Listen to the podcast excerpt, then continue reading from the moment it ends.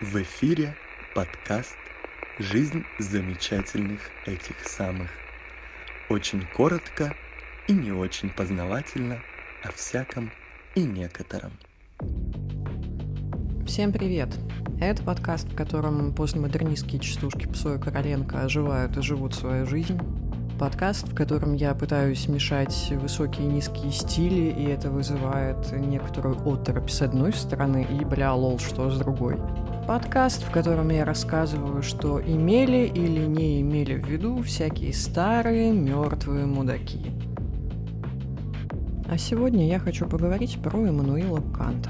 Короче, в 1724 году в Кёнигсберге родился Эммануил Кант, а в 1804 там же помер – он был образцово-показательным домосерий, и на любые ангажементы, например, возглавить какое-нибудь подразделение иногороднего вуза, отвечал «Вас много, а я один». Кипучее движение своего игристого ума Кант притормаживал строго регламентированной рутиной. Например, засыпал, просыпался и выходил на прогулки по этой своей философской тропе в одно и то же время – до того, как упороться по философии, его научными интересами были логика, естествознание, астрономия, математика и метафизика. Последнее, к слову, его со временем разочаровало. Метафизика – это учение о первопричинах первоначал. На тот момент ее интересовали познание мира, души и Бога. Кант считал метафизику прошлого излишне догматичной и противоречивой. Как говорится, «Метафизика и хуетристика спать не дают мне ночами, беспардонно вторгаются в мое существование паразитами, живут во мне, оккупировав все вовне, обославливая мое бытие и ему препятствуя. Она бесконечно воспроизводила сама себя за счет служебных конструктов, штампов и абстракций. Попытки объяснить реальность через абстрактные схемы и пытаясь постичь непостижимое, вместо того, что понимается хуйней, и обратиться, например, к эмпирическому опыту. Но при этом одним лишь эмпирическим опытом невозможно охватить всю глубину наших глубин. То есть метафизика прошлого основывалась на принципах, которые нельзя проверить опытным путем. Иногда случались всяческие казусы и антиномии. Одна из известных антиномий про время и пространство. Тезис. Время имеет начало и конец. Антитезис. Время бесконечно. Если время имеет начало и конец, то что было до начала времени? Если время бесконечно, то что такое здесь и сейчас? У обоих утверждений есть одновременно и логическое обоснование, и аргументация, и всякое противоречие со взаимоисключаемым. Канта вся эта поебень раздражала, потому что ну come on, сколько же можно, давайте уже на обломках метафизики напишем критическую философию систематическим подходом и блэкджеком. А еще признаем, что некоторые вещи так и останутся непостижимыми, потому что, ну, не дадено человеку постичь абсолютно все. Он ограничен. Эти ограничения нужно учитывать и ехать дальше. В своем magnum opus е «Критика чистого разума» Кант попытался слегонца все переосмыслить. Вообще, с критикой чистого разума Кант себя повел как хуило выпендрежное, потому что очертил терминологическое поле так, что многие на нем спотыкались и ломали ноги. Например, трансцендентальное – это знание, предшествующее опыту. Оно априорно, то есть дуб дерева, воробей птица, смерть неизбежна. Это едино для всех. Помимо априорного знания есть еще постериорное. Это уже про личный опыт и конкретные дубы с воробьями. Кстати, штуки, существующие в рамках личного опыта, это феномены. Немцам и англичанам проще, у них есть определенные артикли «the» и «das». В русском языке есть только неопределенный артикль «бля», Поэтому русский язык так трансцендентален и рождает Бердяевых, а не Витгенштейнов. Помимо же трансцендентального, есть еще трансцендентное, которое не в пизду, не в Красную Армию, не априорно, не апостериорно, а трансцендентно. Это познание за рамками возможного опыта. Например, про человеческую душу мы достоверно ничего не знаем и пощупать никак не можем. Эрго душа трансцендентна, но не трансцендентальна.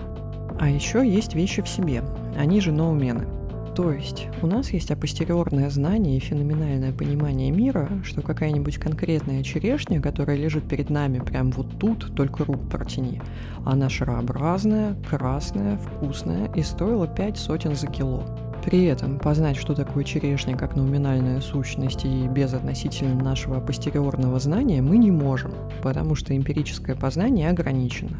Ну и еще потому что иди нахуй, вот почему. Также Кант ввел понятие, а лучше бы свою гениталию, ну хоть в кого-нибудь, трансцендентального единства перцепции. Что это такое? Представьте, что вы сидите на скамейке в общественном парке на углу Бертон и Баркинг. Вокруг вас еще какие-то скамейки, люди, деревья, да, в конце концов урны, то, благодаря чему картинка складывается в единое целое, в парк, где в одном и том же пространстве и времени существуют скамейки, люди, деревья, урны и ты сам, это и есть трансцендентальное единство перцепции – способный сознание объединять разнообразные элементы вместе и создавать цельное понимание мира вокруг нас. Затем а перцепция нам и дана, чтобы лепить конфеты из говна. Вон справа у окошка сидят двое. Один такой тупой-тупой и в телогрейке, а другой такой умный-умный и в коверкотовом пальто. И, пожалуйста, никого не стыдятся, наливают и пьют. Не выбегают в тамбур, не заламывают рук. Тупой-тупой выпьет, крякнет и говорит, ах, хорошо пошла курва а умный-умный выпьет и говорит трансцендентально. И таким праздничным голосом. Тупой-тупой закусывает и говорит, закуска у нас сегодня блеск, закуска типа я вас умоляю. А умный-умный жует и говорит, да, трансцендентально. Подытожим. Кант ограничил метафизику рамочкой персонального познания, призывая понять, как оно работает у каждого субъекта, чтобы затем понять, что вообще им можно познать. Непосредственно реформатором метафизики и хуитристики он не стал, но сформулировал прилегомены. Чуть позже на их основе новую метафизику построят э, Шейлинг, Фихте и прочие эти самые. Но о них как-нибудь потом, а может и нет. А также Кант открыл в истории философии главу под названием «Немецкая классическая философия». Она же немецкий идеализм, ну это как посмотреть. А закрыл ее Гегель. Это была минутка неймдропинга, но вернемся к Канту. В целом, про Эммануила Канта необходимо знать четыре факта. У него классная прическа, у него пиздатая фамилия, если вы понимаете, о чем я. Он очень похож на Фридриха Якоби, но Якоби красавчик, а Кант так себе. И у него в штанах был категорический императив. Две вещи наполняли душу Канта всегда новым и все более сильным удивлением и благоговением, чем чаще и продолжительнее он размышлял о них. Звездное небо над ним и моральный закон внутри него – кантовскому моральному этому самому притила концепция, приписываемая Макиавелли. Цель оправдывает средства. Цель оправдывает средства, давай, убивай, насилуй, клевище предавай. Ради светлого, светлого, светлого, светлого, светлого здания, идей чушка. И он противопоставил ей свой категорический императив – Вообще, это достаточно известная и простая штука. Например, поступай так, чтобы ты всегда относился к человечеству и в своем лице, и в лице всякого другого, так же, как к цели, и никогда не относился бы к нему только как э, к средству. А средства могут быть очень разными. Кант исходит из того, что совершение действий, лежащих в области морали, предопределено понятием свободы воли. Если по дефолту к себе и другим ты относишься как к субъектам со свободой воли, то наделять их ролью средства – это, как говорится, не только лишение всякой там субъектности, но и нарушение личных границ, прав и достоинств. Получается, что ты стреляешь себе же в ногу, потому что если тебе так можно, то схуялить другим нельзя. Также Кант считал, что справедливость перестает быть таковой, если она продает себя за какую-то цену.